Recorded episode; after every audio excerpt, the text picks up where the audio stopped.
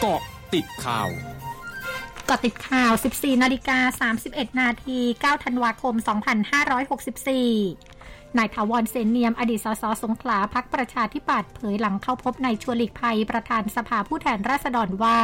นายชวนได้ขอบคุณที่ทำหน้าที่ในฐานะสมาชิกพัก และขอให้กำลังใจให้ทำหน้าที่ในฐานะนักการเมืองต่อไป พร้อมย้ำว่าส่วนตัวน้อมรับคำวินิจฉัยของศาลรรัฐธรรมนูญ แต่การสิ้นสภาพความเป็นสสในครั้งนี้ ไม่ทำให้หมดไฟและยุติบทบาททางการเมือง แต่กลับทำให้ฮึกเหิมมากกว่า และยังชื่นชมยกย่องพักประชาธิปัตย์เหมือนเดิม ยืนยันจะเป็นนักการเมืองต่อไป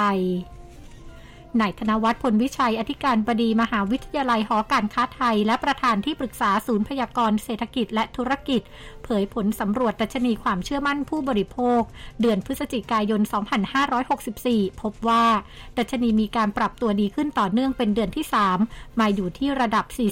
44.9 ซึ่งเป็นดัชนีที่สูงสุดในรอบ 7 เดือน เป็นผลมาจากมาตรการคลายล็อกดาวน์เปิดประเทศของรัฐบาลที่เป็นปัจจัยสนับสนุนการฟื้นตัวของเศรษฐกิจในประเทศการส่งออกที่ปรับตัวดีขึ้นอย่างต่อเนื่อง ราคาพืชผลทางการเกษตรเริ่มปรับตัวดีขึ้น ขณะที่ความกังวลต่อสถานการณ์การแพร่ระบาดของโรคโควิด -19 ในประเทศเริ่มลดลง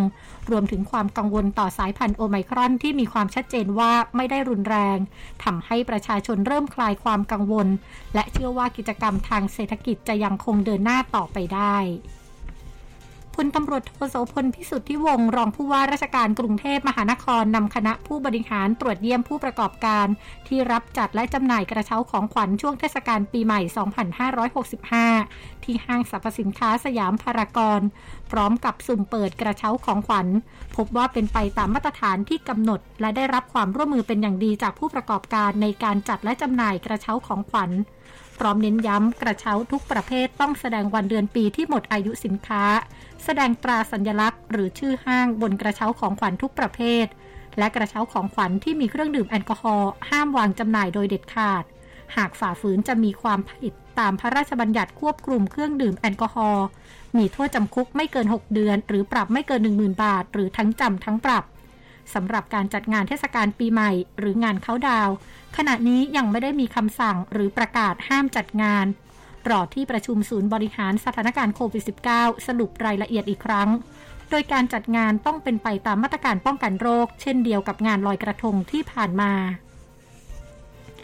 นายสราวุธทรงศิวิไลอธิบดีกรมทางหลวงเผย กรมทางหลวงจัดเตรียมจุดบริการกลางเต็นท์ทั่วประเทศ 38 แห่ง แบ่งเป็นภาคเหนือ 30 แห่ง ภาคตะวันออกเฉียงเหนือ 3 แห่ง ภาคตะวันตก 3 แห่ง ภาคกลาง 2 แห่ง เพื่ออำนวยความสะดวกและรองรับการท่องเที่ยวของประชาชน โดยพื้นที่กลางเต็นท์แต่ละแห่งตั้งอยู่ในพื้นที่ความรับผิดชอบของหมวดทางหลวง มีเจ้าหน้าที่คอยอำนวยความสะดวกและให้บริการตลอด 24 ชั่วโมง ประชาชนที่ต้องการพักค้างคืนสามารถเข้าพักได้ตั้งแต่วันนี้โดยไม่มีค่าใช้จ่าย ผู้เข้าพักต้องได้รับการฉีดวัคซีนโควิด -19 ครบ 2 เข็ม หรือตรวจ ATK ไม่เกิน 72 ชั่วโมงก่อนเข้าพัก ช่วงหน้าคืบหน้าข่าวอาเซียนค่ะร้อยจุดห้าคืบหน้าอาเซียน ซีโนแวคไบโอเทคซึ่งเป็นบริษัทเภสัชภัณฑ์ของจีนเผยวันนี้ซีโนแวคกำลังทดสอบวัคซีนชนิดเชื้อตาย เพื่อใช้รับมือกับสายพันธุ์โอไมครอน โดยกำลังศึกษาเรื่องอนุภาคเทียม แต่ปฏิเสธที่จะระบุชัดว่าสามารถเปิดเผยผลการทดลองได้เมื่อใด ขณะที่ประสิทธิภาพในวัคซีนของซีโนแวคที่มีต่อโอไมครอน เป็นคำตอบสำคัญต่อกลุ่มประเทศกำลังพัฒนาที่พึ่งพาวัคซีนของจีน ด้านสำนักบริหารผลิตภัณฑ์ทางการแพทย์แห่งชาติของจีน อนุมัติใช้เป็นการฉุกเฉินสำหรับโมโนโคลอลแอนติบอดีซึ่งใช้รักษาอาการติดเชื้อไวรัสโควิด -19 วานนี้ ถือเป็นครั้งแรกที่ทางการจีนอนุมัติการรักษาการติดเชื้อไวรัสโควิด -19 เป็นการเฉพาะ หลังจากผลการทดลองทางคลินิกพบว่าลดการเข้ารับการรักษาในโรงพยาบาล และลดการเสียชีวิตในกลุ่มผู้ป่วยเสี่ยงสูง สำนักสถิติเกาหลีใต้เผยในปี 2563 ครัวเรือนที่มีสมาชิกเพียงคนเดียว มีจำนวน 6 6 4 3 0 0 0 ครัวเรือน คิดเป็นร้อยละ 31.7 ของจำนวนครัวเรือนทั้งหมดในเกาหลีใต้ เพิ่มขึ้นร้อยละ 30.2 จากปีก่อน และแตะระดับสูงสุดนับตั้งแต่รวบรวมข้อมูล ท่ามกลางกระแสสังคมที่นิยมแต่งงานช้าและสังคมผู้สูงวัย ทั้งหมดคือเกาะติดข่าวในช่วงนี้ภัยดัญญางานสถินรายงานค่ะ